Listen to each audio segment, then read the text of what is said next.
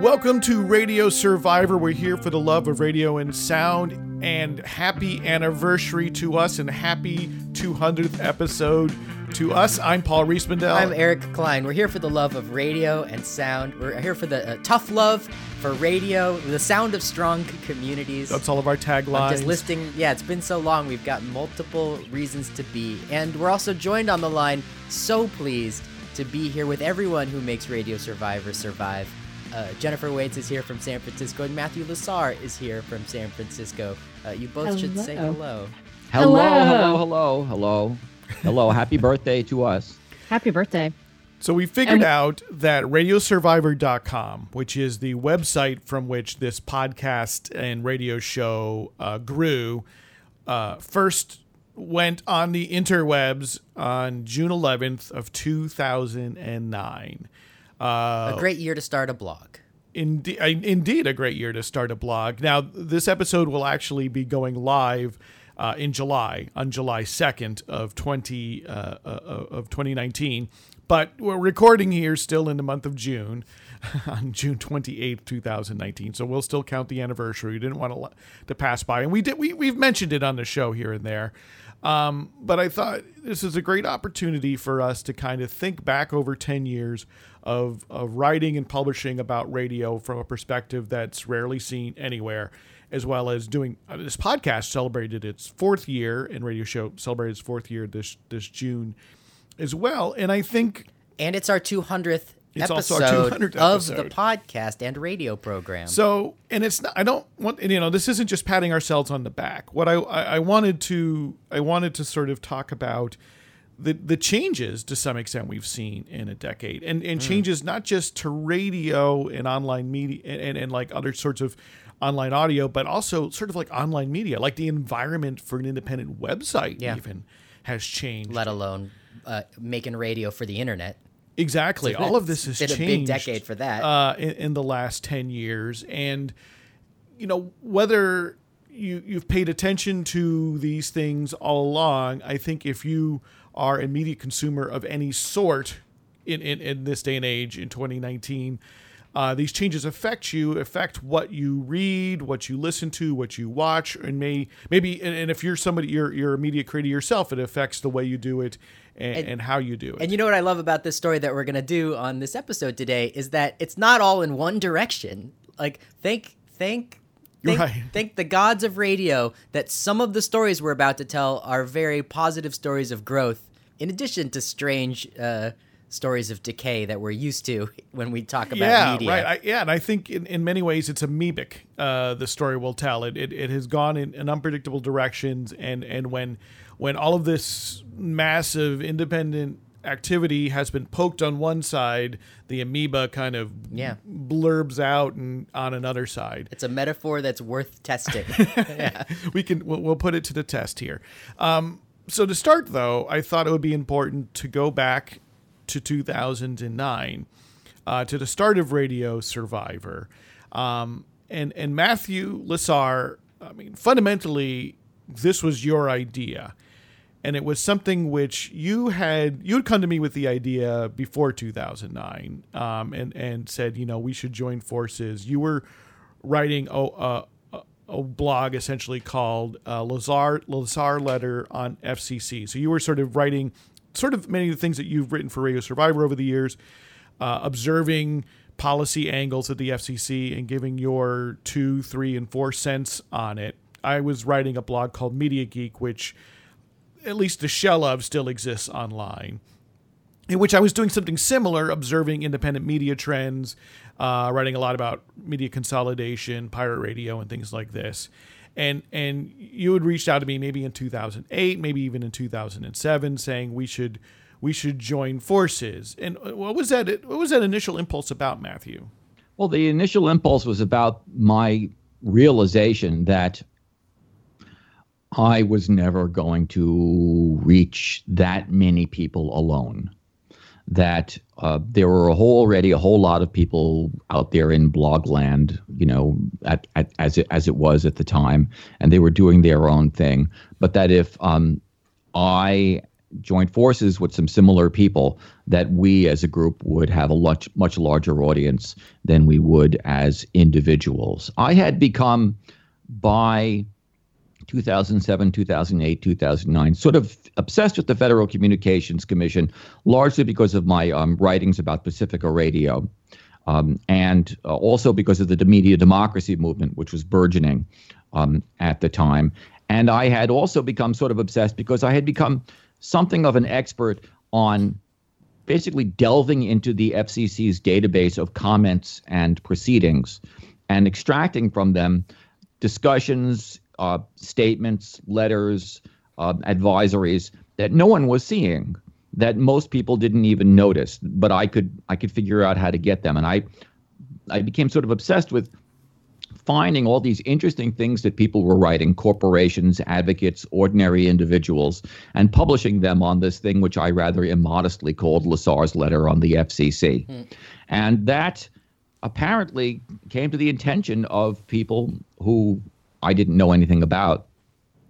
And um, uh, I, you know, I began to, you know, basically develop these these relationships. But I saw that I wasn't going to get very mu- much further um, than I was al- already getting. Matthew, that, can I um, can I ask yeah. you for for like a, a nice detail that you that you dug out from those from those hidden comments on the FCC's uh, proceedings back back in the early aughts? Well, I remember that I would find um, rather intemperate comments that sometimes um, corporate executives would make about media activists, accusing them of being communists, accusing them of being basic. You know, I mean, remember there was one particular issue. I don't remember the issue specifically, but I remember that one industry executive basically wrote, basically published in the in the database, pub, sent a letter to the FCC, basically accusing um, his critics in the media activist movement of being communists, of particularly one group. And it was very obvious that he didn't realize that this intemperate comment was uh, was a matter of public record. By the way, these people were not communists at all. Um, and I wrote an I wrote a piece about I it. I remember and, this. I'm remembering this now, and I so I also remember who who they were writing about. Yes. Um, well, your memory is better than mine um, is, and uh, and I just it was wicked fun. I have to say that I just you know felt wonderfully naughty and and had a, just a, a grand time um, doing those sort of things. I yeah, also real um, reporting, basically. T- yes, find, and finding a story and telling it.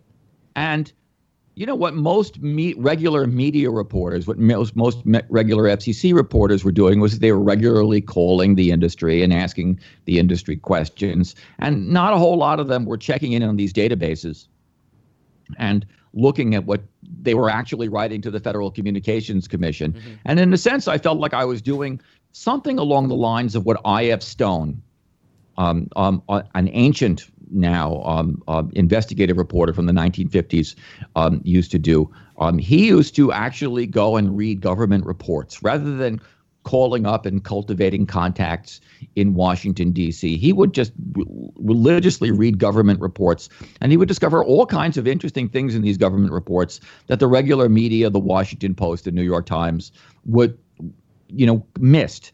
And I enjoyed doing that tremendously. But I also saw that I just was never going to get very far. Um, just doing this all by myself. I had some weird, um, um, um you know, content management system that I had, you know, that that I had created that was really sort of you clued you know together.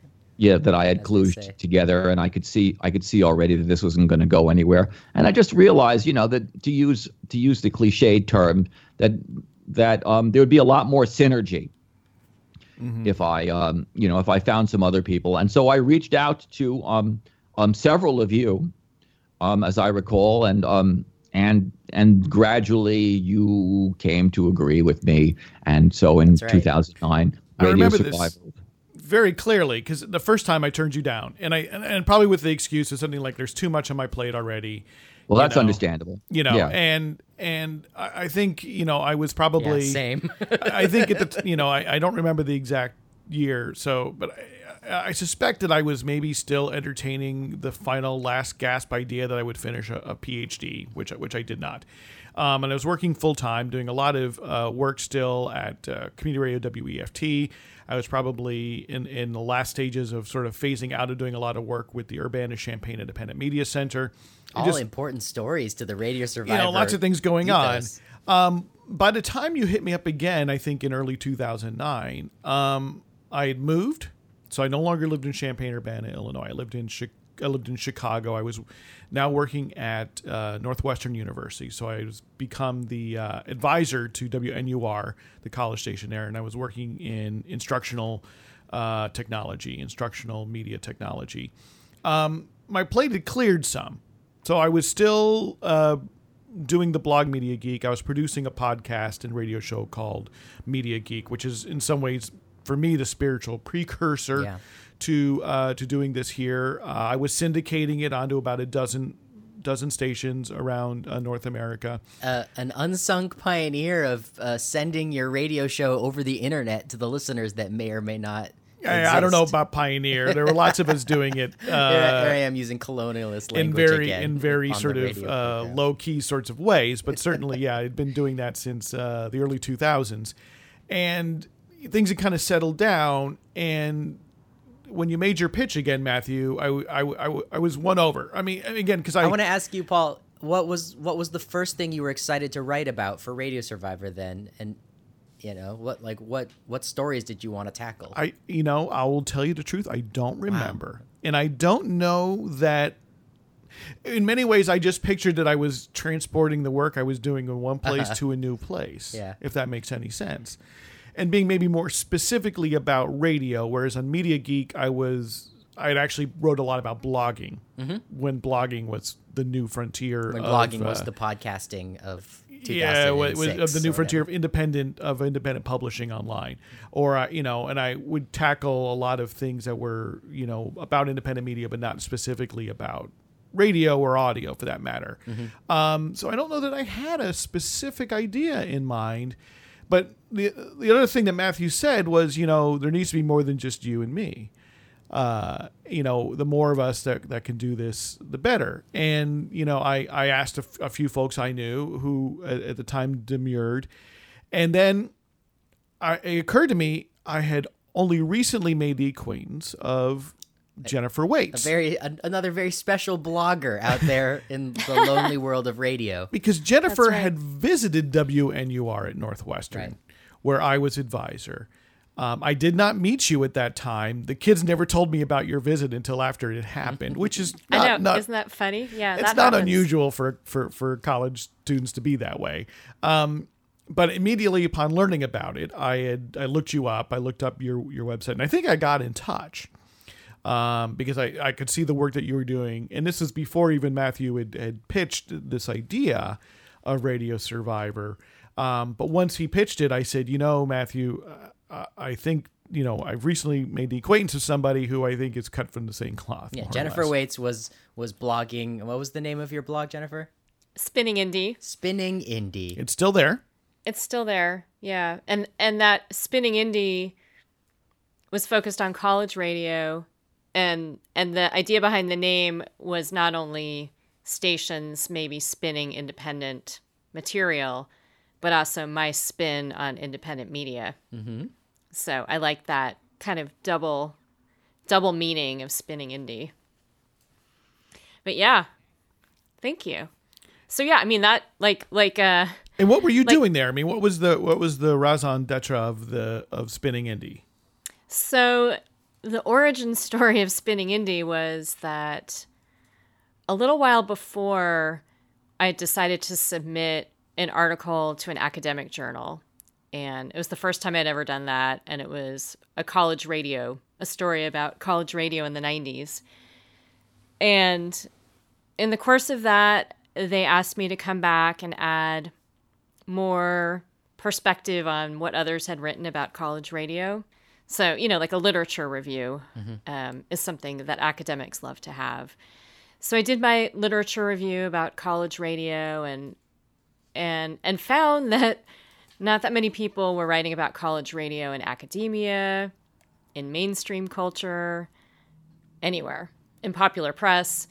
and and and people weren't blogging about the culture of college radio, like what's is, happening. And this is a unique oversight because Jennifer, you've taught me by by working on this show together that college radio has been a part of radio in the United States uh, all the way back. Yeah, for a hundred years. So it it was interesting and notable, and I had been. I've always been a writer, and and I and I'd been thinking I really want to be blogging, and then suddenly, it all just sort of hit me.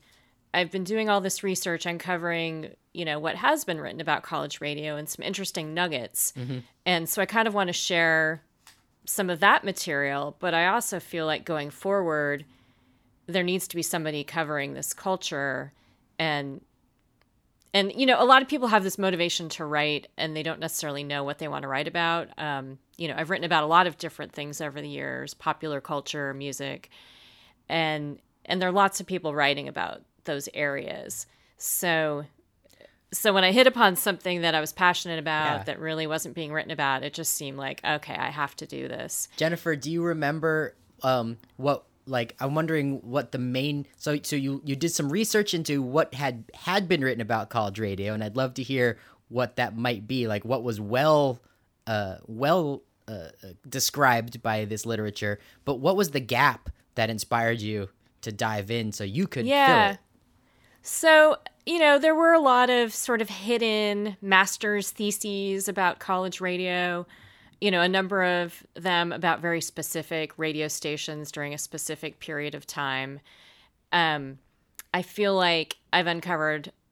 I've read a lot of things written about the 1980s in college radio. Uh-huh. That's a popular era to tackle, and and there's scholars continuing to dive into the 1980s, and and there's still unmined territory there. You know, there are a lot of things to explore, especially since as I've noted, not that many people are really covering college radio. So, so even the 80s haven't been thoroughly covered, but it seems like that's been written about quite a bit. And uh, the other the other part of this story is that I've done college radio at you know for a substantial amount of time at four different stations and from those experiences I was really struck by how different each station was mm-hmm. and also by how insular each radio station was. So people at a particular radio station tend to have absolutely no idea of what's going on in the broader world of college radio. And and when people from one station account- encounter people from another station, they're always really intrigued and ask lots of questions and and so I also wanted to share the experience of what it's like at different stations with people at other stations. So, yeah. So I thought of my audience as being the general population. Like, here's all this cool stuff going on in college radio you might not know about. But I also uh, wanted to have an audience of people within college radio. I wanted to talk to people within college radio about the diversity of college radio and and things that they might not know about happening in that scene. Yeah, I would and, I would say that yeah. that Radio Survivor, especially this radio program, has certainly worked at that. Especially when we have an opportunity to talk with you, Jennifer. That and that's how I feel about our audience as well. Is that our audience is is going to be people inside other radio stations who might have their uh, ideas about what they're doing uh, in their own insular communities expanded by hearing what other people are doing out there, but also uh, the audience of of people who love radio, who love listening to it, have something to learn by by hearing about what the the insiders are, are thinking and feeling. And and you know, I don't want to derail sort of the origin story here, but I think that's an important aspect here that was early on. I think that that Matthew articulated and that resonate with me, right, is providing this source for folks thousands and thousands and thousands of people in a in what is is if we can call it an industry is a growing industry, non-commercial radio. Mm-hmm um, who are really not served. Maybe a community, not an industry. right. Who are ser- who are really not served by the radio publications for the radio industry in quotes. Right. right? There's there are these lots of online and, and uh, decreasing number of print uh, publications that serve you know commercial radio station managers or morning hosts and folks like that who work in the commercial industry and almost and, and that's why that what what's knits it together. That's why somebody who works in a in a station in Tuscaloosa knows something about El Paso or knows something about Seattle because of the industry magazine. Because there's this industry connection, and to be able to provide a little bit of that kind of of reportage to folks who would be at a college station or a community station right. or a hybrid community public station somewhere. That, that publication exists for for non-commercial radio when it's uh, when it's in a a different it's there's I'm I'm thinking of the slices of the radio landscape. Right.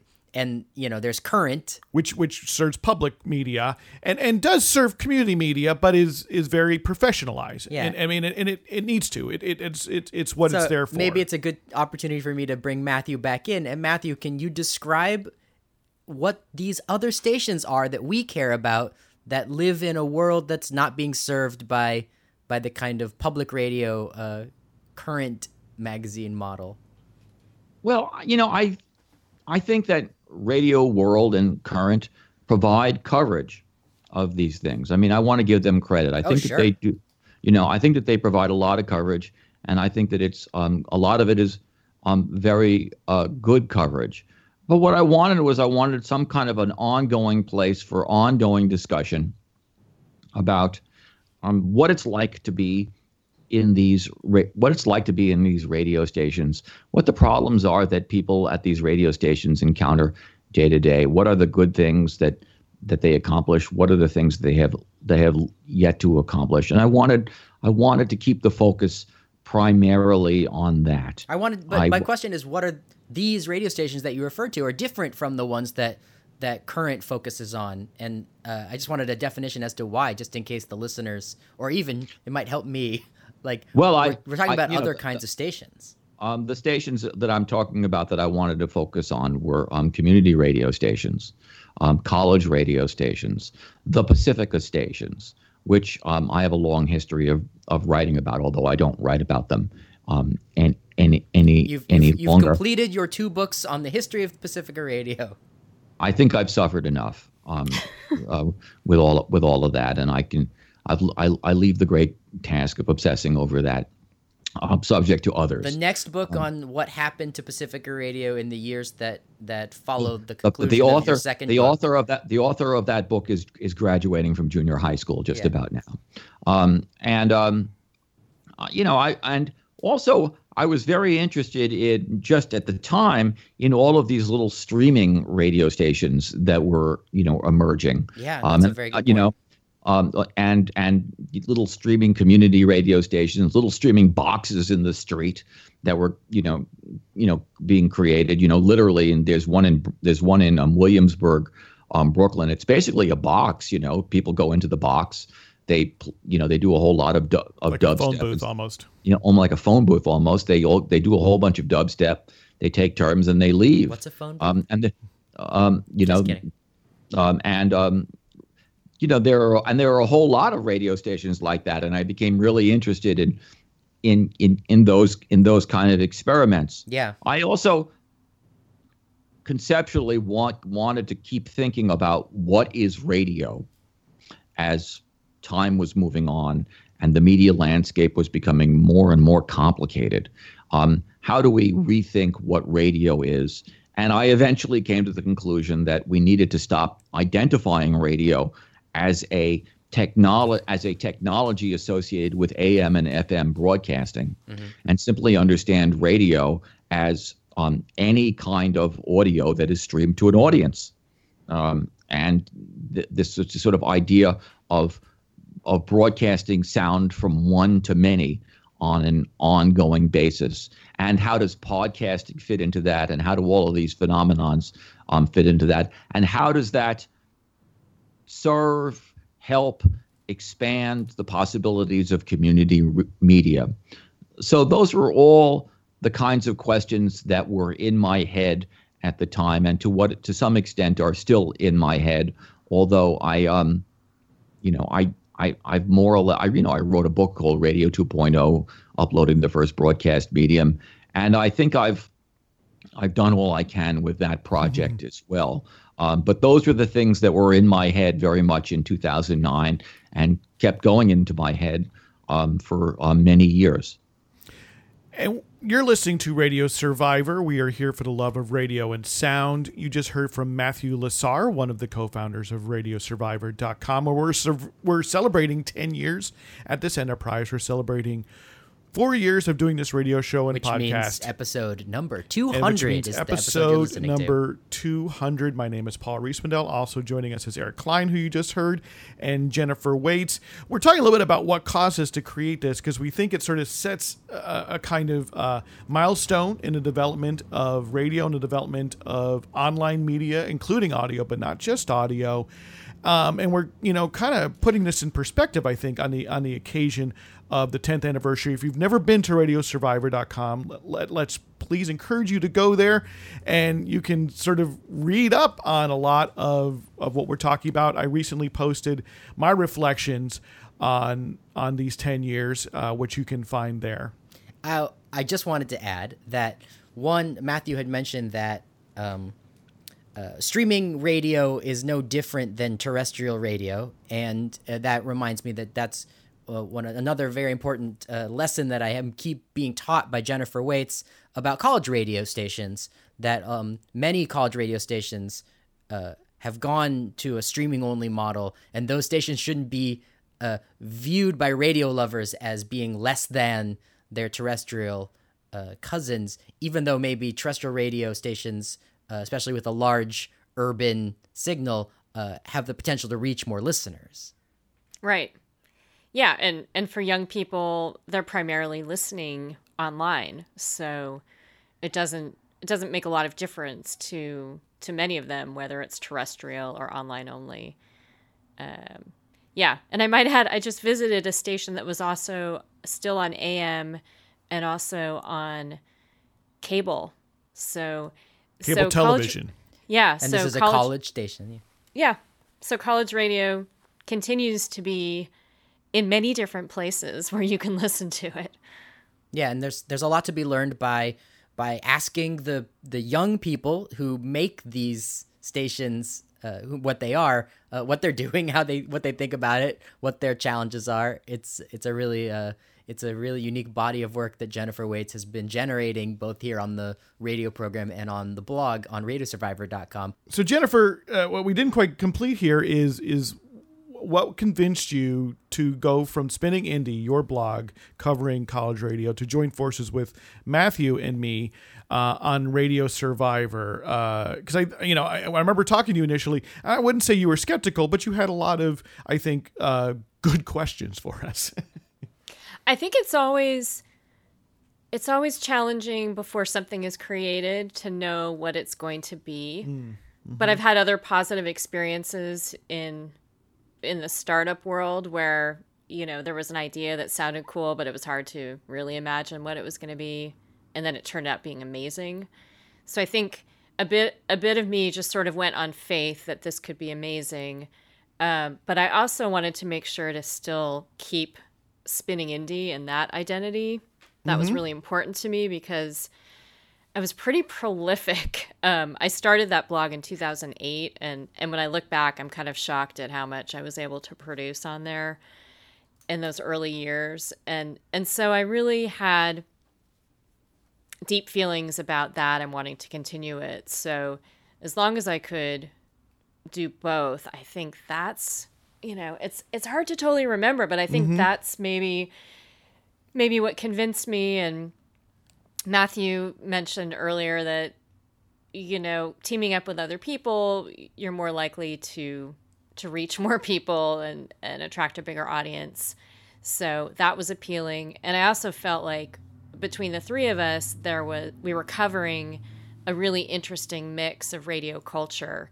So i thought that was a good thing too. And i still think that that's one of the really strong aspects to radio survivor is that we have people who are deeply passionate and experts about uh, different corners of radio and audio culture.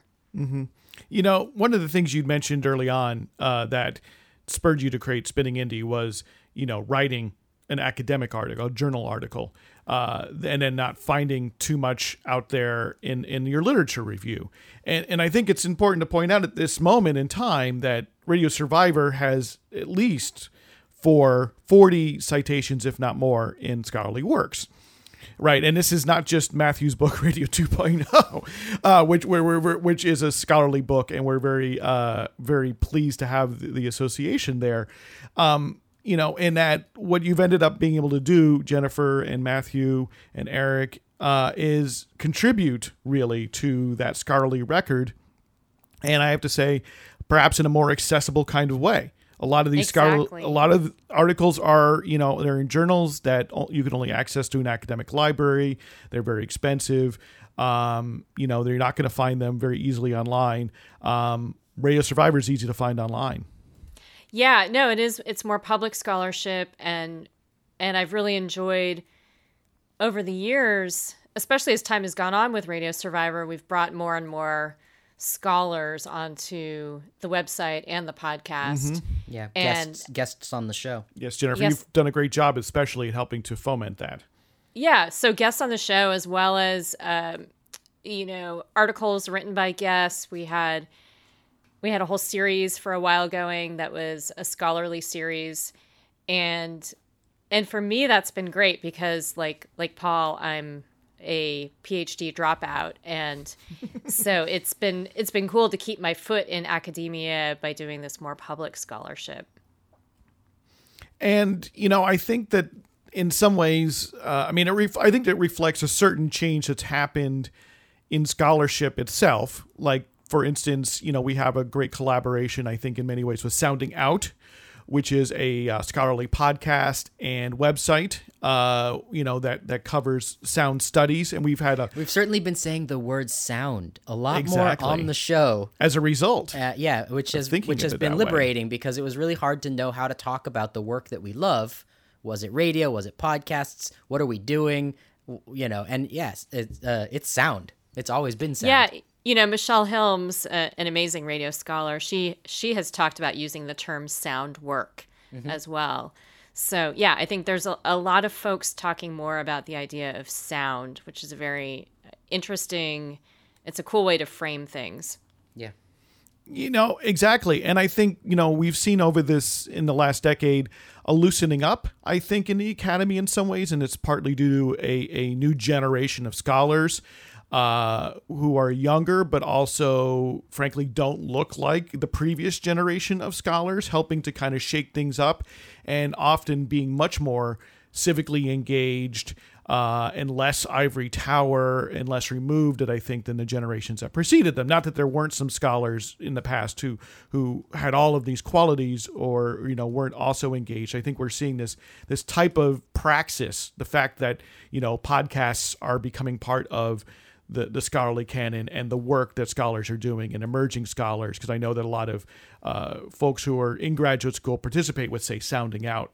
Um, they're coming into it and it's great for us to have that line of collaboration that, that that's been built up you know in addition to the fact that you know matthew you you, you are the, the the radio survivor who finished a phd uh, Yay. you, have, you have authored three scholarly novels uh, scholarly books i'm sorry scholarly books with the first of which was a runaway so bestseller think, some some people think they're novels. I can tell you. and, um, and, your first one on, on, on the origin and, and history yeah, of Pacifica Radio was a runaway bestseller it ran it made the San Francisco for one week it made the San Francisco Chronicles um um a, a bestseller list yeah. one week and the um, that's rare the, the the book editor at the time um, was embarrassed by this and um, and said and and called it a flawed but irresistible book. That, that was that was that's wow. that's that that's what he called he, he called it. He said I I, I forgot exactly what all the criticisms were, but I mean, anyway, I was very happy that it was that it was popular and, at the time. And it was that, popular, Matthew, is that an apt description for community radio? yes, flawed. Yes, flawed but irresistible. I think that that's actually that should be our tagline, right? Yeah. Um, flawed but ir- irresistible. Yeah. Um, I'm the I'm unfortunately the one who um, didn't have the good sense to drop out and stayed in. Well, and I would like to mention now to the to the to the listeners in case they're not uh, you know in case they're not uh, steeped in Pacifica radio lore that the reason why Matthew's uh, first book uh, uh it it was a matter of timing where Matthew you had been his you had been studying the history of this amazing right. ne- uh, radio network that had been founded in 19, 19... KPFA. I was it was mostly about the history of KPFA in Berkeley, and in 1999, KPFA in Berkeley blew up. Yes, but, but it basically but sad, sadly blew up. But but more importantly, in the 40s, in the late 40s, uh, had been founded uh, in a way that um, w- uh, invented community radio, invented the model of listener supported radio. Well, you know, I think it's interesting. You know, these all these terms in the history. I I one of the things that I've learned from all of you, and particularly from you, Jennifer, is I'm much more aware of the fact that college radio was the first public radio. Mm-hmm. Um, it was the it was really the first um, you know community supported um, um, radio, and it um, it it it it was responsible for um, uh, the creation of national public radio. Actually, college radio was in the in the in the in the 1960s, and I you know I became much more aware of that from Jennifer from reading all of you, reading all of your work. And sometimes I really wish that I had written my first two books about Pacifica Radio after I had been involved with Radio Survivor for about five years, instead of the other way around, in which I wrote those two books and then I got involved with Radio Survivor because I would I learned I've learned so much from all of you guys, and um, that would have really benefited my earlier scholarship a lot. But of course, you can't change these things. Do you think there might have been more connections to college radio in the yeah, there would have been much more of, there would have been much Pacifica. more connections to college radio, and I think I would have been less, you know, less of a, of you know, a, a kind of cult-like, um, um, a tunnel vision view of Pacifica Radio, which I think um, is a, is one of the flaws in my first book on Pacifica Radio, um, the the rise well, of an alternative if, network. If it was a flaw in your book, it may be perhaps it's also a flaw in the culture of that amazing radio network uh, they they do great work. Uh, it's it's my origin story in radio is working for KPFA and the Pacifica Radio Network, but uh, tunnel vision uh, might be the tagline of Pacifica, the Pacifica yes. Radio Network. Yeah. Well, and yeah. and as we all know, and I talk about this kind of incessantly, you know, everyone creates their own origin story. You know, radio stations do, mm. and and these ideas of we were first at this, we were first at that, yeah. you know, that is always up for debate. There's always more to the story. Yeah, so, a lot of that a lot of that is not true. You right. Know, a lot a lot of those things are a lot of those things it turns out as I found out the hard way um, are just not true. They're just things that they put in there, but that's because they don't know enough about the rest of the um, they don't know enough about the rest of the radio so environment. So not lies so much as provisional truths that's a very diplomatic way of putting it, Paul. I, I, I, I, I applaud your deftness in this. Well, and most people are not obsessive researchers like we are. So, like, uh, like, well, we think we we've never heard of anybody who did this before, so we must be the first. Which, right. That's you right. Know, that's, that's not right. research. that's just self-promoting laziness. Um, one of the things that's really great about us, I mean, since we're if we're if we're you know praising ourselves, which I think we should on our 10th anniversary, is is that we really know how to crank it out. I mean, that's the thing. The thing about us, you know, we're just three. You know, we're just three and then four uh, people. Um, but we are very we're a very productive little um, little group of buggers. And the Obsessed, other thing about us perhaps. is, is it, the the the other thing about us is is that um, and Paul, you mentioned this in your your blog post, is is that we get along. You know, I mean, we, I I can't think, you know, I can't think of one major or minor or even slightly minor factional battle that we've had over the last ten years.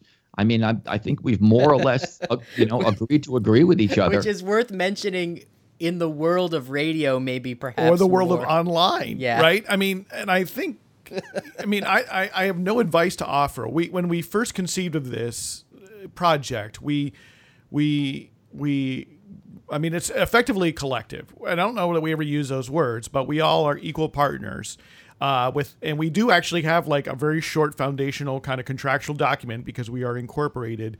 Uh, you know, I don't want to get into, into the into the nitty gritty. There isn't very much there, but the idea it was created from the idea yeah. that there was equal standing and that we didn't want anyone, I think, to be involved or not involved uh, by virtue of coercion, and and so we we and so it requires us to agree, and, and generally speaking, we do we do, and and I don't know. I mean, considering that going into this, Matthew and I, I mean, we knew each other, but we we never met each other in person. It's for somebody else to study. We collaborated that's, that's over deal, email. Uh, Jennifer uh, as if, well had maybe you knew of our work a little bit or came to know of our work, but you'd never met us. But if, if the question is why does Radio Survivor productive and healthy as a work environment, I think that's for a different uh, academic or professional sure, psychologist.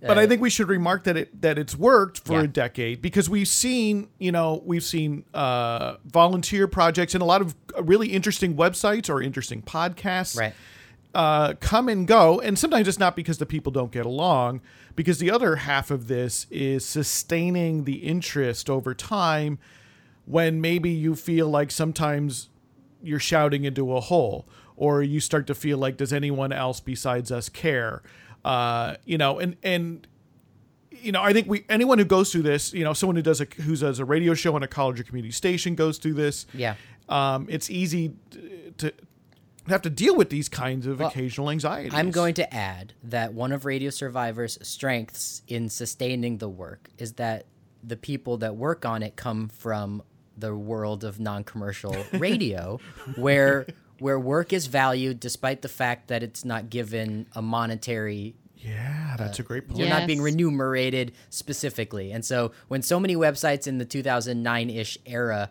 are being founded in the hopes of becoming the next big uh, BuzzFeed type, uh, you know, you know, getting getting those ad dollars.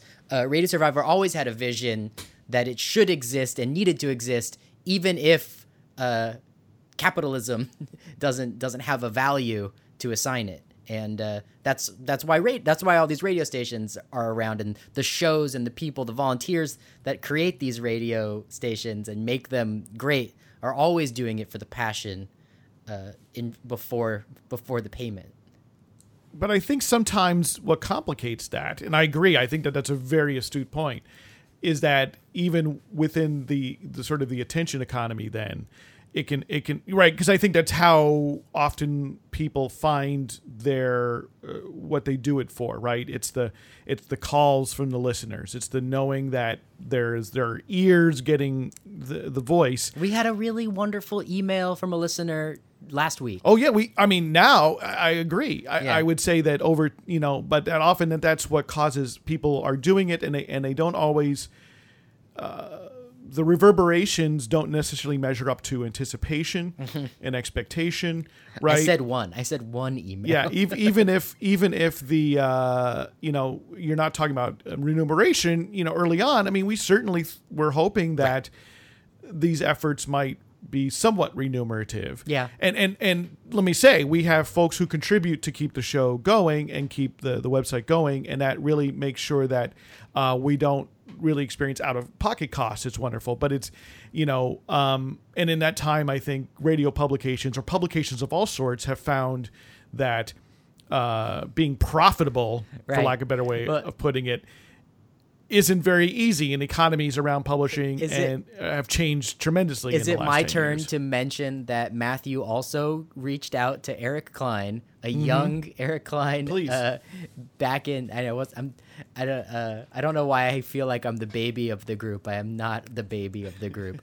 but when I was uh, in my late 20s, I was working at Free Speech Radio News there in the in the hallway of KPFA, which I will talk about free speech radio news for a very long time if given the opportunity, um, and ask Matthew questions.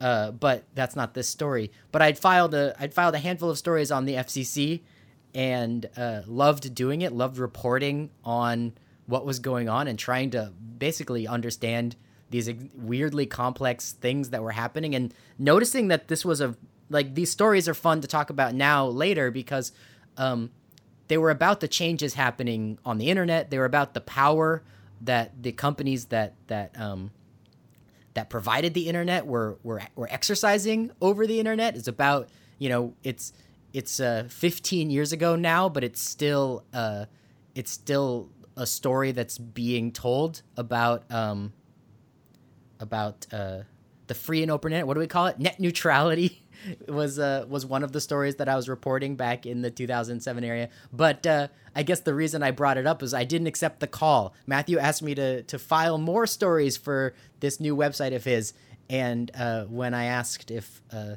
it would be a, a, paying job at that time in my in my late 20s as a uh, as as a person trying to pay the rent in the Bay Area, I uh, yeah. I was not able to accept the offer, but it was always um, it was always an honor, right? It always I, I didn't forget that I that that uh, that I that I had been seen and that my work had been valued, and uh, you know I, I was able to I was able to join you guys and, and help you make this radio program, help you found this radio program much later. Uh, six years after the founding of Radio Survivor, which yeah. now, now as time passes, is not. Uh, it's not as much of a uh, span. Right. I mean, I wonder them. if it. I mean, and, and, in part, we brought you on. I, am willing to say this as an equal partner, mm-hmm. right? So it was not. Oh, you were late to the game, so we're going to. Uh, I still don't type you. as much as you guys do. Well, but, but you you edit, edit you edit yeah. the vast majority of the episodes of the of this uh, it's, podcast. It's a lot. It's a lot of work. We know that. Yeah. Um, I spent a lot of time during those years, as I recall, grasping at people. Yeah. And um and trying to get them to be part of this thing, and I consider it um a great success that I grasped that and I got you three into this thing. I have to go. Oh, but okay. I just I just wanted to say um, to all of you um, how grateful I am um, for all the wonderful work you've done and all the great collaboration that you've done. And I'm looking forward to all the other all the things that we're going to do together um, um, in this um, in this wonderful little work environment that we've um, created, in which we all basically get to do what we want and people pay attention. So thank you. Well, thank, thank you, you, so much, and, Matthew. Uh, and thank you, Matthew. I'm so happy that you're going to be able to join us more often here in the summertime, uh, so we can talk more so that it's not just 40 minutes with Matthew Lasar. Yes, next week be... we're going to join up again to indulge in in in some uh, fantasy sci-fi world building. yes, about the about the the the the, the FCC of our dreams. The FCC of our dreams. Yeah. Uh, well, so uh, yeah, good times. Thank you so much, All right. Matthew. Thank thank you Thanks, guys. Matthew. See you see you soon. Bye bye. So Jennifer, you know, over these last 10 years of writing for Radio Survivor, and now you've been doing 11 years uh, writing about college radio in general online. You know, I wonder, you know, what changes you observe, you know, in in in both maybe radio, and it could be it can be specific to college radio if you like, but also to some extent like how your writing is received or how writing about radio online has even changed. I don't know if you have any thoughts there. Uh, well, I mean, not many people were writing about radio online. I mean, one thing, I guess, in a broader way, over those 10 years, over those 11 years, there have been outlets that have written about college radio culture for kind of fits and starts. Mm-hmm. So I've seen yeah. things come and go, and like at various points, I thought, oh, like I have a competitor. You know, somebody is, uh, you know, covering my beat suddenly, um, and nothing, nothing ever lasted. So I guess that's that's a bit sad. Um, you know, I was happy. I was happy when people took it on. I wish there were more people actually writing about college radio culture, and that doesn't seem to have happened. So that's something to kind of wrap your head around. Like, why is it still seen as such a niche area of interest? I wonder if they're looking at the web stats, right? I wonder because if they're publications, say, writing about music, which yeah. I think is where there's a sort of natural synergy, especially indie music. You know, if there's somebody who is uh, looking at the website saying, "Well, that one that didn't do as well as talking about the latest indie releases this week, so sure. maybe it's not worth it," or maybe maybe someone gets into it and goes, "Oh, this is harder." Well, right. now and now, or somebody's already doing it. and I mean, the yeah. other the other natural uh, genre of um, that that would cover college radio would be um, publications that cover colleges. Like, I mean, And is that even a thing? Yeah, but there really isn't a like public like there's not really publications for the general public about colleges. Right. It would be very internal to like people who work in colleges and universities. And I'm not and, and as we know, often the relationship there can be sort of fraught, tenuous, or or or benign, benevolent. Uh, you know, and in a lot of ways, we also know I mean, because Jennifer has helped us understand this that um, within the culture of colleges broadly, what the radio stations are doing are not always considered to be integrated into the school. Right. They're often seen as um, like warts. Some, right. It sounds like. Although it's outgrowths. You know, it's it's so interesting because I'm I'm at a point where I know people who who might have kids who are about to go off to college or who are touring colleges and you know my the way I understand colleges is entirely through radio stations at this point in my yeah. life um, but but it is a window to the entire school actually so I feel like when I'm out and about touring radio stations which is something that I've been doing these past 11 years, uh, I'm I'm gleaning I'm gleaning some interesting insights about what's happening on college campuses and and what the environment is like, what stress levels are like, yeah. and, yeah. and how stations are often these sort of it's often an oasis for people, uh, a a bit of calm among you know oftentimes a stressful environment either academically or socially Right. And, and I should add that not all college stations are so separate from the goings ons at the schools that they're that they would be considered uh, you know, strange step cousins of the of the oh, academic yeah, environment. Some are of very course integrated. Not. And yeah, and there are radio stations that actually have programs featuring their college president on a regular basis. So there there are schools where you know people um, in the governance, involved in the governance of the campus, are regularly in the radio station. There are plenty of college radio stations that are part of an academic department that that are learning labs and that are directly connected to students getting jobs in broadcasting. So it's the whole gamut, yeah. you know, and that's part of what I write about is that there isn't just one type of college radio station. And and I want to add, you know, so college radio I, I attempt to write a column every week where I'm recapping the week's college radio news. Mm-hmm. And and there is writing about college radio every week. So there are a lot of stories about college radio. But it's not one consistent publication. These exactly. are you're aggregating news stories that come from local papers, college papers, national publications, online publications, etc. Yeah, exactly. So it's getting covered in all these different places, but I'm I'm sort of the clearinghouse if you want to find out, you know, and, and those articles everywhere. tend to exist in a vacuum, right? They're not they, they tend to be about a particular station or about a particular news item, and they're they're not often you know you've got a beat reporter who who doesn't write about college radio but they write about local news or they write about education or they write about music and and this comes into their beat but they don't have the uh, overall context of of the of college radio as a species right and and one thing that does happen over and over is you see profiles of college radio stations and mm.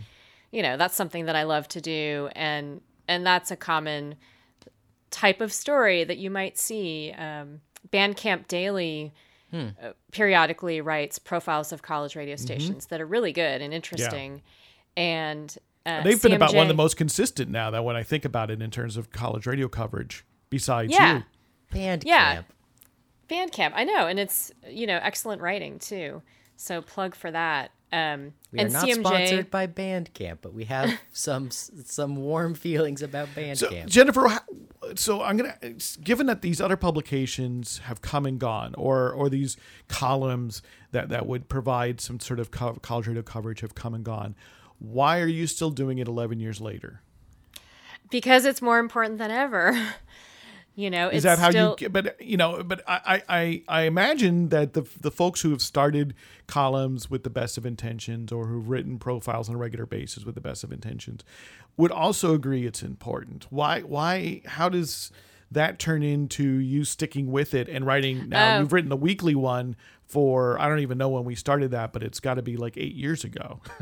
yeah, how do I keep how do I keep doing it? Yeah. Um, yeah, I mean, yeah, the weekly column doesn't always happen. Sometimes that's overwhelming. Sure. I have But those I would say you make you make more else. you make the vast majority of weeks.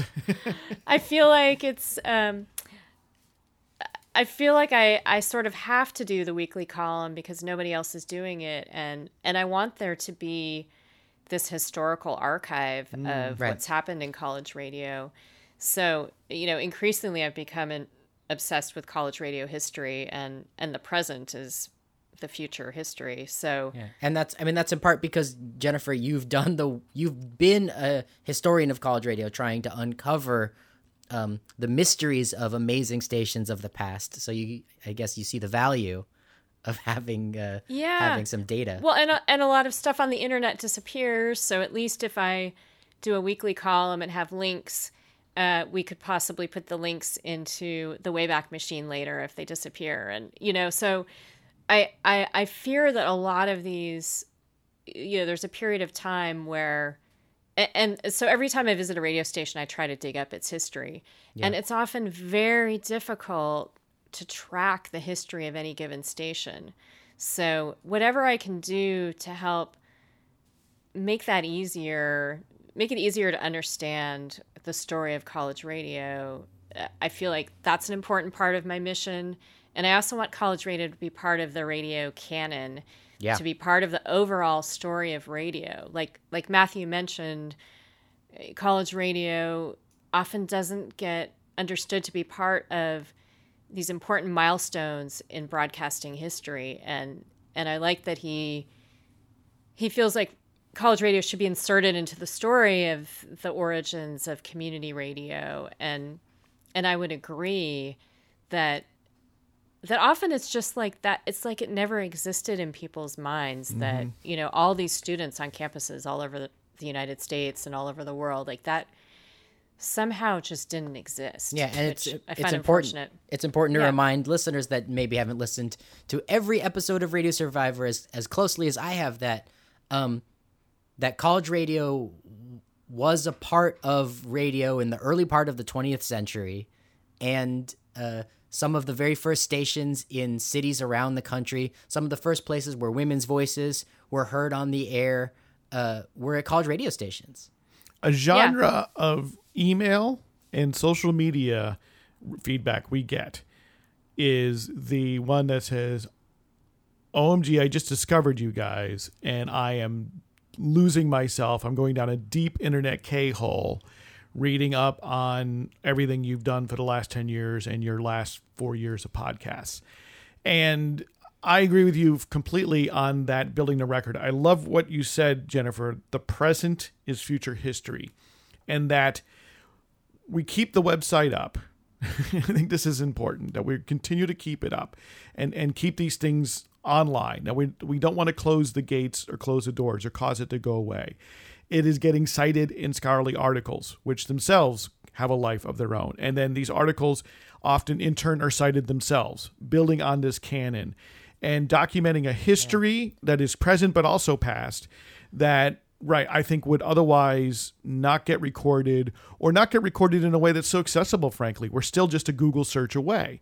Um, we're still ju- we're there in in in a stitcher in an apple podcasts in a google podcasts you know on spotify for for, for that matter. And even if we're not ready to be the next This American Life or Joe Rogan show, or we're not going to be the next The Verge or or BuzzFeed, right? In terms of turn, you know, millions and millions of hits and such. Um, the fact that we're able to communicate so directly and be a resource for people who all of a sudden decide that they need to learn more about Yeah.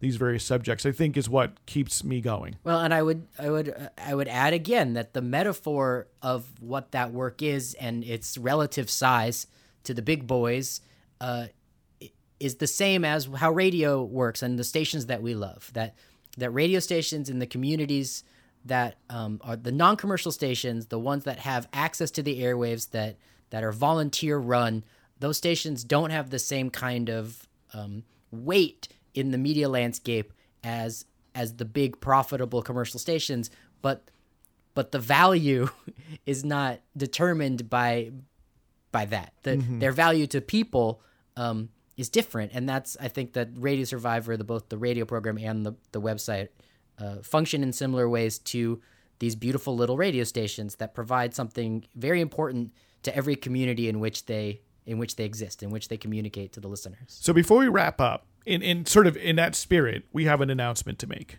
It's something we've teased now for a couple of weeks, and that is the fact that we're going to engage in another form of of of very small bespoke uh, media. we're we're going to release a zine, a printed a printed version of Radio Survivor, and that is coming up. Uh, that we're going to be ready to release uh, in this next month. Uh, that's what we want you all to know. And if you want to learn more about that, go to radiosurvivor.com slash zine. It's spelled Z I N E. Um, and you can learn more about uh, the Radio Survivor zine uh, issue one. I want to call issue one because I hope that this is not a one off, which uh, will become available in the next month or so. We've got some fun things planned, the kind of things that would be hard to do online or we just wouldn't do online. Yeah. Um, Jennifer, uh, uh, you've there's some uh, illustrations and cartoons coming up, right? Yes, engaging my my sometime radio station tour uh, colleague, my daughter, mm-hmm. who's also a, a talented teen artist. So yeah, she's drawing some stuff. Um, I'm going to do a a tower hike and tour. Wonderful. I'm I'm going to share radios I have known and loved. I'm I'm gonna write about why my very first job in radio um, still has a, such a strong pull on me, and how I dream of having uh, something like it exist on the planet Earth someday again. So uh, radiosurvivor.com slash zine. And, you know, we, we mentioned emails that we get. We love to get emails. We, we received some really wonderful missives from people who are listening and reading. Yeah, thank you so um, much for um, those. And we, we write back. We're really good about it. We try very hard. You'll get an autoresponder because we also get a lot of spam, but we will follow up. A real human being will, will write back to you. Drop us a line to podcast at radiosurvivor.com. We're carried now on two dozen FM stations across uh, North America and Ireland. Welcome, Flirt FM in Galway, Ireland. Um, so you, are hearing us there on a radio station, or of course you can hear us online as a podcast available on Stitcher, Google Podcasts, Spotify, Apple Podcasts, pretty much if there's a place you can find a podcast, we're there. So it's a great way to catch up with the program. If maybe you just tuned in now on the radio and you want to go back and find out what you missed, often there's some bonus material there in the podcast, so you can you can check that out too. We are a listener and reader supported enterprise. Learn more about that at radiosurvivor.com slash support. Uh, thanks, of course, to Matthew, who had to leave a few minutes early for joining and for having this idea to begin with. Jennifer, thank you so much for joining us from San Francisco. Of course. Yeah, it's it's so exciting to be reflecting back on 10 years and 200 episodes. Unbelievable. I'm Paul Riismandel, and thank you, Eric Klein, in advance for editing this episode. You're welcome. Thank you, everybody, for listening.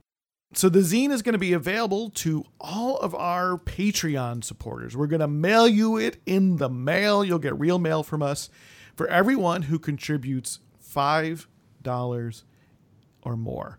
And a month. A month, correct. And as soon as you sign up, you qualify as far as we're concerned.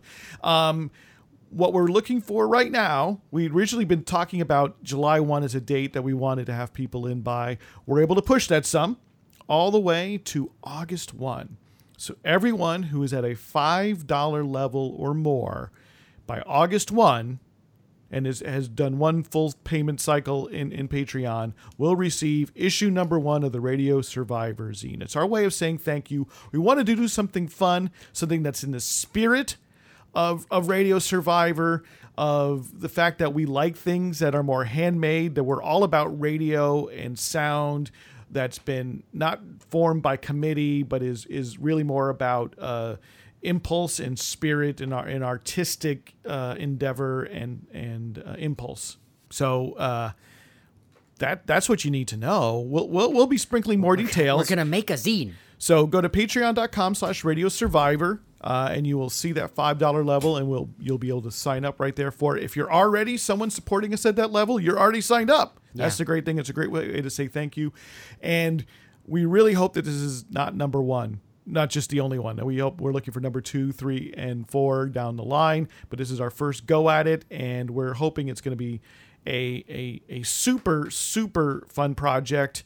Um, and we'll post more details as they come forward.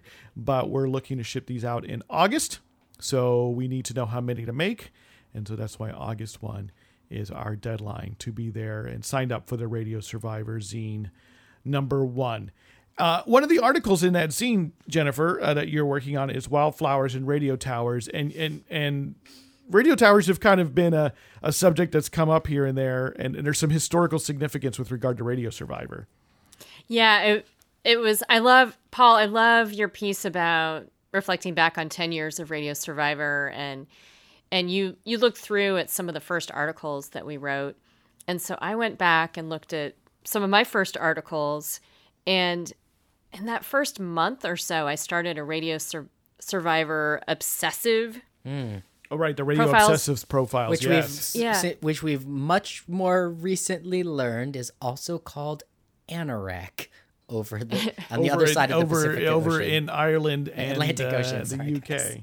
yeah. Exactly. Yeah, I wonder if it would broadly like I was thinking so I profile people who are obsessed with various radio topics and the first obsessive that I interviewed was somebody who was obsessed with radio towers. Hmm. And and so we talked about that and and, and yeah, so Paul was just reminding me of the connection since you know, my Mother's Day wish was to go on a hike to see radio towers on San Bruno Mountain, and and that will be a feature in our zine. Is my my Mother's Day hike Well, to and that's- to see wildflowers and radio And towers. San Bruno Mountain is significant because it's it's it's the point from which all the towers broadcast down into the Bay Area or San Francisco. What is what is this mountain? Oh, I don't know. I'm looking at it right now. So actually, But there are radio have- towers there. So Yeah, there are radio towers there, beaming everywhere. But yeah, I don't know exactly which radio towers. most cities are there. have have one or have at least one or two Have a of these places. Yeah, have a yeah. mountain. Here in Portland, in the West Hills, there's a place known as Stonehenge, uh, which is a which is just one of the hills, which is actually a small mountain range, um, and the Tualatin Mountains, and uh, there's a bunch of radio towers Yeah, of there. course and so there like KB KBOO has their radio tower here, radio tower there. Um, It's and it's such an interesting thing for me to realize is a blind spot for me is that I care so much about the sound that I've uh, not spent very much time thinking about the engineering challenges, the physical geography of radio. everyone's sending their radio signals up on top of buildings and mountains, and that very Well, very and- and- rarely are the transmitters and towers co-sited with the studio. That's a rare occasion. Yeah, and and San Francisco has really complicated terrain with all the hills. Yes. So there are a number of these of these sites where there are a bunch of towers located and San Bruno Mountain is not in San Francisco. It borders a few different cities actually. Where is Uh, it? Where is it to the south or to the north? Where is it? It's to the south of San Francisco. so like more like towards Daly City, kind of. Yeah, so I think it borders Daly City and Brisbane and South San Francisco. So we're gonna have a uh, we're gonna have a a print physical media tour of your hike. Yes, and I don't know if it's a tour, but it's more, you know, A travel log. how, how how beautiful to Yeah, see photos. you know i took a ridiculous number of photos of these radio towers from every angle because to get to the top of san bruno mountain which is really high uh, you're sort of making a loop around it so i got to get all these glamour shots of radio towers from every angle I, I felt a bit like amanda dawn christie who Right. That's what I was Who- thinking of. who did these tower portraits uh, that we talked about on the podcast Mm, right, right. yeah and my my daughter was just like really like I can why are you so excited I can say because it's the podcast that I had uh, a really nice opportunity to meet some very uh, good people who are a part of the Radio Survivor community. They they they help with um, with our local uh, broadcast of the show, and uh, their feedback that they like the show included that uh, they found Amanda Dawn Christie's episode to be very inspiring. It was. Yeah. I, I, I had nothing to do with that episode, so, yeah, so I, I was just a thing. listener, and and it was very much so. I love the idea that she tried to uh, build her own yeah. plumbing to to yeah. you know the the background being that she was in Sackville, Ontario. Uh, is Ontario? Sac- it's Sackville, Canada. I forget what province. I've embarrassed myself on the show so many times okay. with can- so Canadian Sackville, geography. which used to be the site of uh, Radio Canada International's uh, antenna farm, where they broadcast all their shortwave programming, plus would broadcast shortwave for other broadcasters around the world, right. so they could reach a North American market. Shortwave. And with all these enormous, high-powered shortwave broadcasts out there, uh, radio would just come in in people's pipes, in their radios, in their in all sorts any place where where that, that was that was a big enough piece of metal that it could be an antenna was and and became a radio. Um, you know, and in part Sackville was chosen because yeah. it's a very marshy area and uh, shortwave and medium wave signals travel very well oh, through the wet ground. Through wet ground, what it gives you great ground conductivity because there's also a lot of uh, dissolved minerals and salts. But as in, Amanda in Dawn Christie, our guest on that episode, described, because of the science of this, the sounds would be coming out of people's yeah, homes plumbing. in a ghostly and creepy way that was uh, you know so everyone was aware of it at some point but but somebody got surprised and thought they were spirits talking to them. Yeah. But she tried to recreate it yeah. right? And she yeah. tried to re- Make uh, her build own her own and then found out that one the copper was too expensive. Right. But then but also i'm i just want to bring up again the sort of weird ghostly spiritual nature of the voices floating yeah. out from nowhere because uh while that was scientifically disproven it also um, was the inspiration for all sorts of artwork that Amanda Dawn Christie engaged in uh, as a as a broadcast uh, as as what do we call it a transmission artist. Yeah, uh, right. So a really fun episode in, uh, in the last. Yeah, no, months. very very inspiring. I love that we've been able to. Uh, you know, stretch stretch our mm-hmm. wings on uh, on the podcast and the website, and explore all the different ways that transmission intersects with art and culture and, and going back to like the theme uh, of this, the, the, the looking back at the decade, um, we made I think we made a great decision early on, and uh, in creating Radio Survivor back in 2009.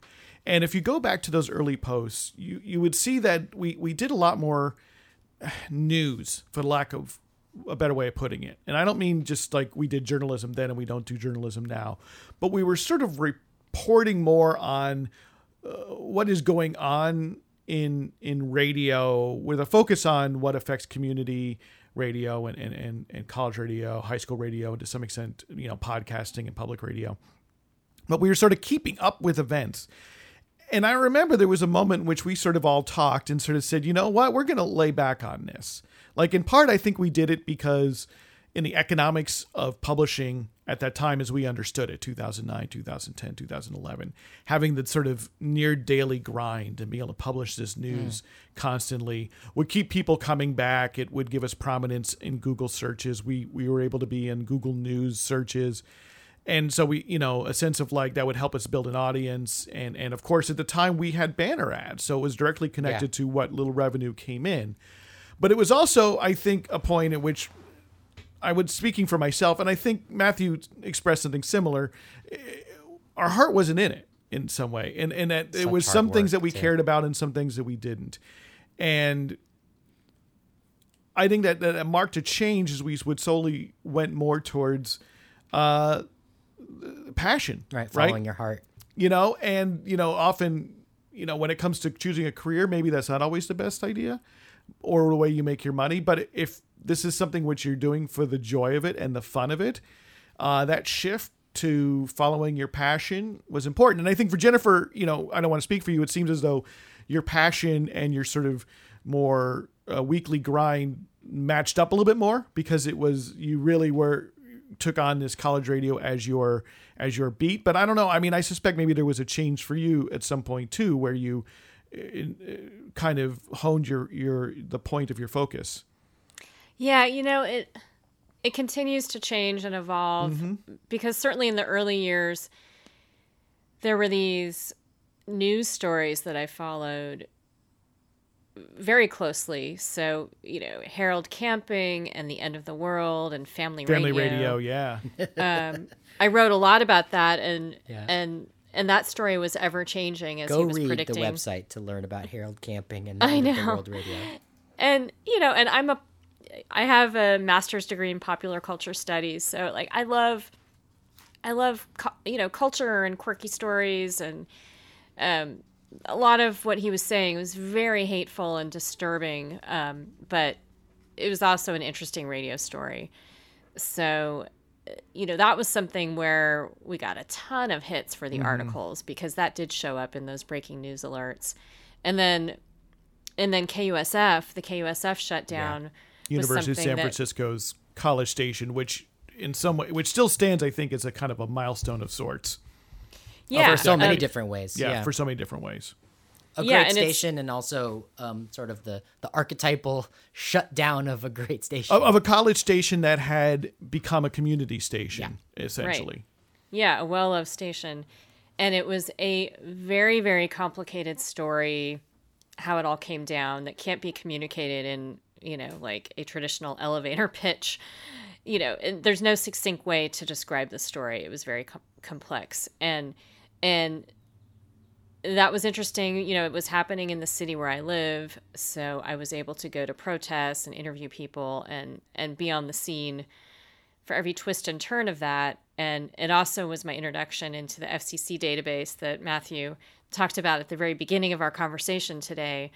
And and so that was a turning point for me too, like really understanding how to dig into the FCC database and and see what was going on with with a license and um and realizing that a lot of people just casually writing about a college radio station shut yeah. down don't know how to navigate through all of that. So it gave me some tools that I've been able to use, you know, uh, that I continue to use. Uh, but but yeah, it, it it's frustrating for me because I I felt really proud of being able to cover that story all the way through, and I wish I could do that with every situation like that. Mm-hmm. But but but like you've said, we all have to figure out what we're passionate about and what we have the time for.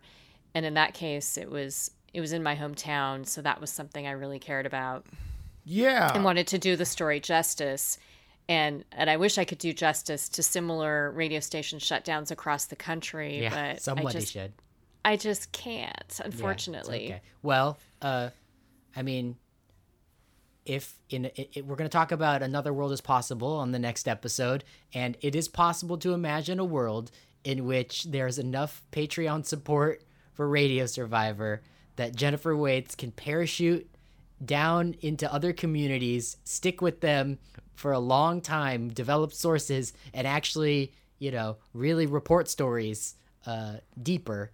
There's there's no reason to believe that that's not right.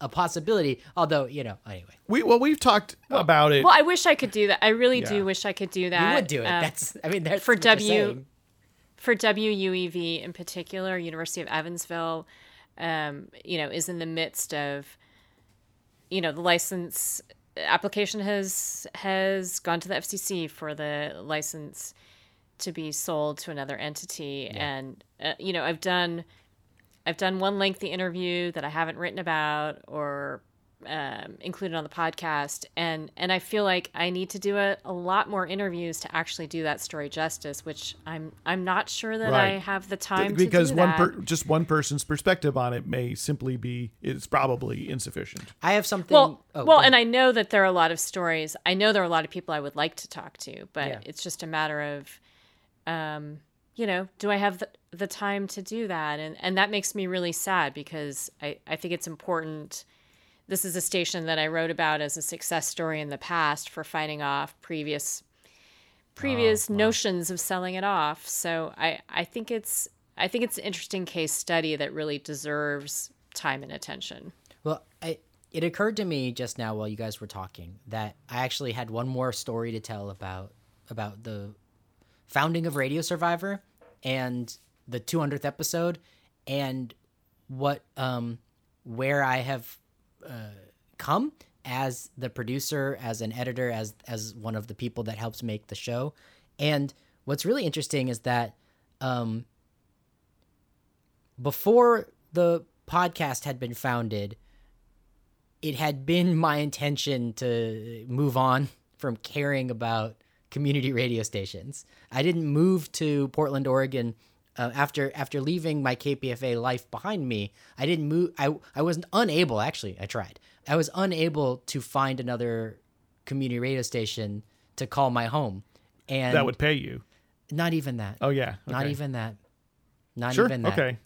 Working on Radio Survivor over the 200 episodes that we've produced this program has uh, taught me more than I thought was possible about radio stations and doing the work of community radio, about the artists who create sound, and uh, really it, you know, uh, what's what's different about the origin stories that you described today on the show, Paul and Jennifer and Matthew, is that you all had passions that uh, were pre-existing, that you had uh, plenty of motivation to sit down at a keyboard and get get these stories out to an audience. And I uh, had a weird situation where I had been. Um, I'd, I'd had all the meaning of radio sucked out of me, and I didn't actually know anymore uh, why I loved it. And producing the program, being a part, being a participant in the program, being having the privilege to be able to be uh, the one person on Earth, or at least four people on Earth, who've had my ears on every single minute of what we've produced, has taught me uh, more about uh, what these radio stations are and what they mean to people than I had realized. And it, I look forward to the next 200 because I know I'll learn more about that's awesome about this world. Yeah, it is, and it's. Yeah. I think I think if I know that uh, as someone who speaks into the microphone for all these hours, that it's gotten easier for me to talk about the like the the frames of why it matters over the years. That that early episodes, I might have been a lot more of a, a receptacle for the information. And as it went on, I had a better ability to speak about it and to repeat, uh, repeat ideas and and uh, echo passions of other people. Mm. And and putting putting all of those thoughts into my head was a really important part of uh, producing this podcast. It's like it's another reason that people should uh, work on projects like podcasts uh, with um, with a passion above or despite or separate from uh, being rewarded by clicks and likes yeah. and audience. Because I think that's, I mean, you know, and, and to do it with other people. Right.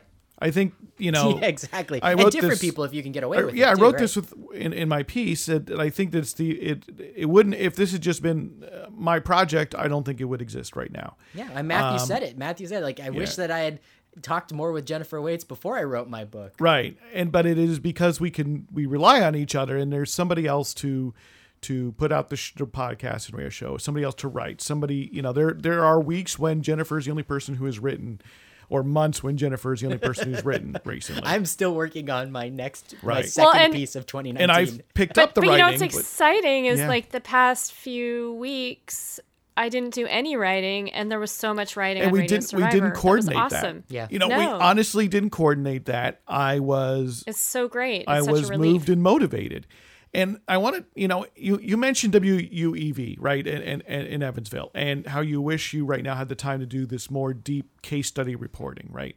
And that's something that comes from you. I mean, I, suspect Jennifer, that's something. It's an obligation you feel, but it sounds like it's deeper than that, right? You were there's a real intrinsic motivation on that. Is eh, do I sense that correctly? Yeah, well, and the thing is, like, I know, I know there's a story that can be written that would be really mm-hmm. good, that would Yeah. really dig into what, and and I think it's also because it's um, it's troubling me, like why yeah. it was it was one of my shining success stories. So after the KUSF shut down, I was looking for examples of stations that had successfully kind of fought and won because I think every every time there are frustrated folks at a station that's about to go under, they they look for these glimmers of hope. And so WUEV, like the story about how folks had saved the station in the past, was one of those glimmers of hope. Yeah. So it's it's a story that I guess is haunting me a little bit. Like what you know, how could they be so successful? And then hmm. what happened in the intervening years uh, Right. to lead And to the place where they are now? I've seen some of the emails that come in. I will not reveal any of it, but I know that, that there are opinions out there, and, There- and yes, underneath those are. opinions, there are probably some observation stories and facts. And Right. you know, I- I brought that point simply because I know it's something where I've often struggled myself. Is a sense of the obligation versus the passion, right? And you know, we all kind of keep doing it because of some sense of obligation. I think that's what causes us to return to it or to be consistent.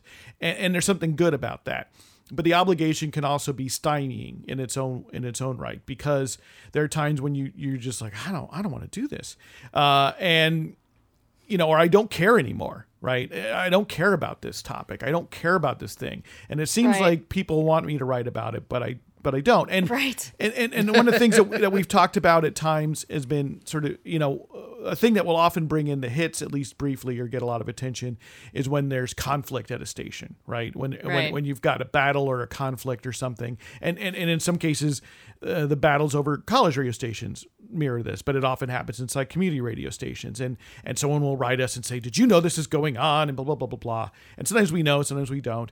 And I've often opined in many ways of not jumping into the fray because my hat off and on this is in the moment you know there's a lot of there's a lot of smoke and a lot of spark but what what comes of it what can we learn and Right. what you've articulated to me about WUEV, Jennifer, is that you think that there are lessons there. There's something for us to take away because of its unique place as as you thought a success story of a college radio that w- station that was saved from the brink and now is unfortunately being sold years afterwards. And Right. and to me that's always where I look at it is can we learn something? Because if it's just some some manager or volunteer show is being pushed out at some station somewhere that could be a stand-in for something that could be an injustice it's tough to do the reporting to get underneath the he said she said to get underneath what's actually happening versus all of the hurt feelings and the and the politics which I'm not saying aren't important Well- but are hard to it's hard to get I perspective. Think I think and especially if you're not there on the right scene, exactly Right. yeah. But also and you're not doing pers- you know interviews that aren't over email. You know i learned so much when i meet up with people in person or have a phone conversation Mm-hmm. so and that's yeah that's true reporting and it takes a lot of time we're on the one hand we're talking about Jennifer's uh, desire to report a story that deserves to be written, but uh, but requires a thousand hours of work. Um, but on the other hand, we're also talking about not talking about radio station drama, which I think is still an important topic for our existing audience. That uh, there's a reason that that kind of struggle over a station that's extremely um, like personal and uh, it turns the listeners off. We've we've been there before. Yeah, I mean, I think, I mean, it, it draws some people in because some people are drawn to drama and fire. I mean, look at, yeah. I mean, right, look at TMZ, right? I mean, some people are drawn to that. Um, and, but often the folks who are drawn to that are going to be drawn only for the radio time. station people are not as pretty as TMZ people. Right, sure. But I mean, and I, I, Celebrities it's, it's salacious, us. right? Yeah. At some level, it can become salacious, and, and I think there, I, I had similar experiences way back when, um, with things around the Pacifica Foundation. There can be facts on the ground, and there, and and maybe there's a real issue of justice or an issue of policy that's underneath. Uh, but sometimes it really just comes down to lots of people who don't get along and that's understandable. It happens. I'm looking for the lessons right? And how if, if someone can demonstrate to me personally at least how uh, an eruption at one station could be used as a lesson for other stations I, i'm always open to it finding it may be very difficult and take a lot of time. Often it's in the meta. It's when we synthesize these stories right? And jennifer we- you know i think we've talked about it on on radio survivor where we can look at a pattern when there were uh, of multiple stations. What do we see similar about these college stations that where the administration decided to get rid of the license? Are there similarities? What can we learn from the similarities and the differences rather than you know individual? Although it, I'm not arguing against there being a case study and it being useful. It, it, it it's pick and choose. And are we getting into it again because we simply think it's going to bring in listeners and viewers for a time, uh, uh, readers, um, and because it's hot and, and it gets people's you know it gets our our amygdalas buzzing and it gets us you know anxious and it gets people listening it gets people wanting to hit the refresh button over and over again to see what the next thing this person said right or are we truly adding to a dialogue? Are we documenting a, a useful history? And we lean towards the latter and yeah. and maybe at our own expense sometimes. I don't know. I mean i have no idea. I think that the folks who who, who do support us on say Patreon, I, I want to guess, are down with this long term project, long, uh, down with the the bigger idea, and that you know we can all be upset, and we've all been there over the governance of a particular station or stations, and what's going down, or even get upset with the FCC or get upset with the National Association of Broadcasters or NPR, but what is really binds us and what we want to bind us is the passion and the belief that great radio is still made, can still be made, it's happening every day, and new things are happening every yeah. day. A new sound, right? To, to take it. Well, and those are and those are the stories, and that's what I've loved about the podcast, and I'm so happy about Eric, you know, joining us and and and putting so much work into the podcast. Is I feel like the folks that I tend to ask to be on the podcast are people who I think are going to inspire me. Yeah. And and that's more what I'm interested in is like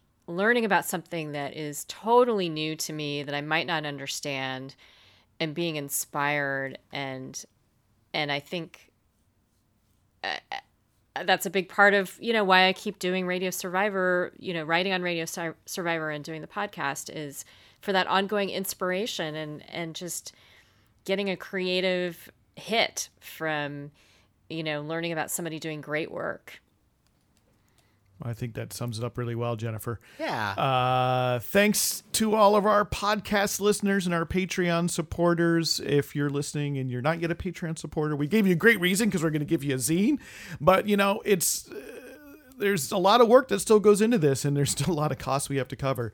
So if you can spare even a dollar every single month that really helps out go to patreon.com slash radio survivor also a lot of dreams that we would dreams. like to make come true, true. Uh, there are certainly people out there that um, just like I did in 12 years ago, where Matthew Lasar asked me to participate, and I was like, but uh, how much are you able to pay me? And the answer was, well, nothing. And I was like, well, I that's such an honor. Thank you.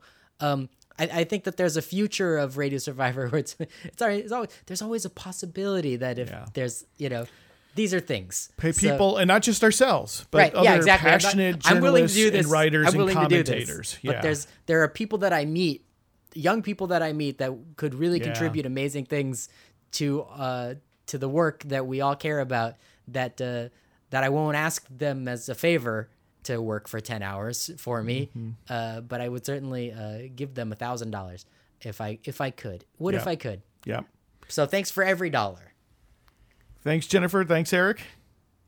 Thank you. Happy anniversary everyone. Yeah. happy anniversary. Happy radio survivor anniversary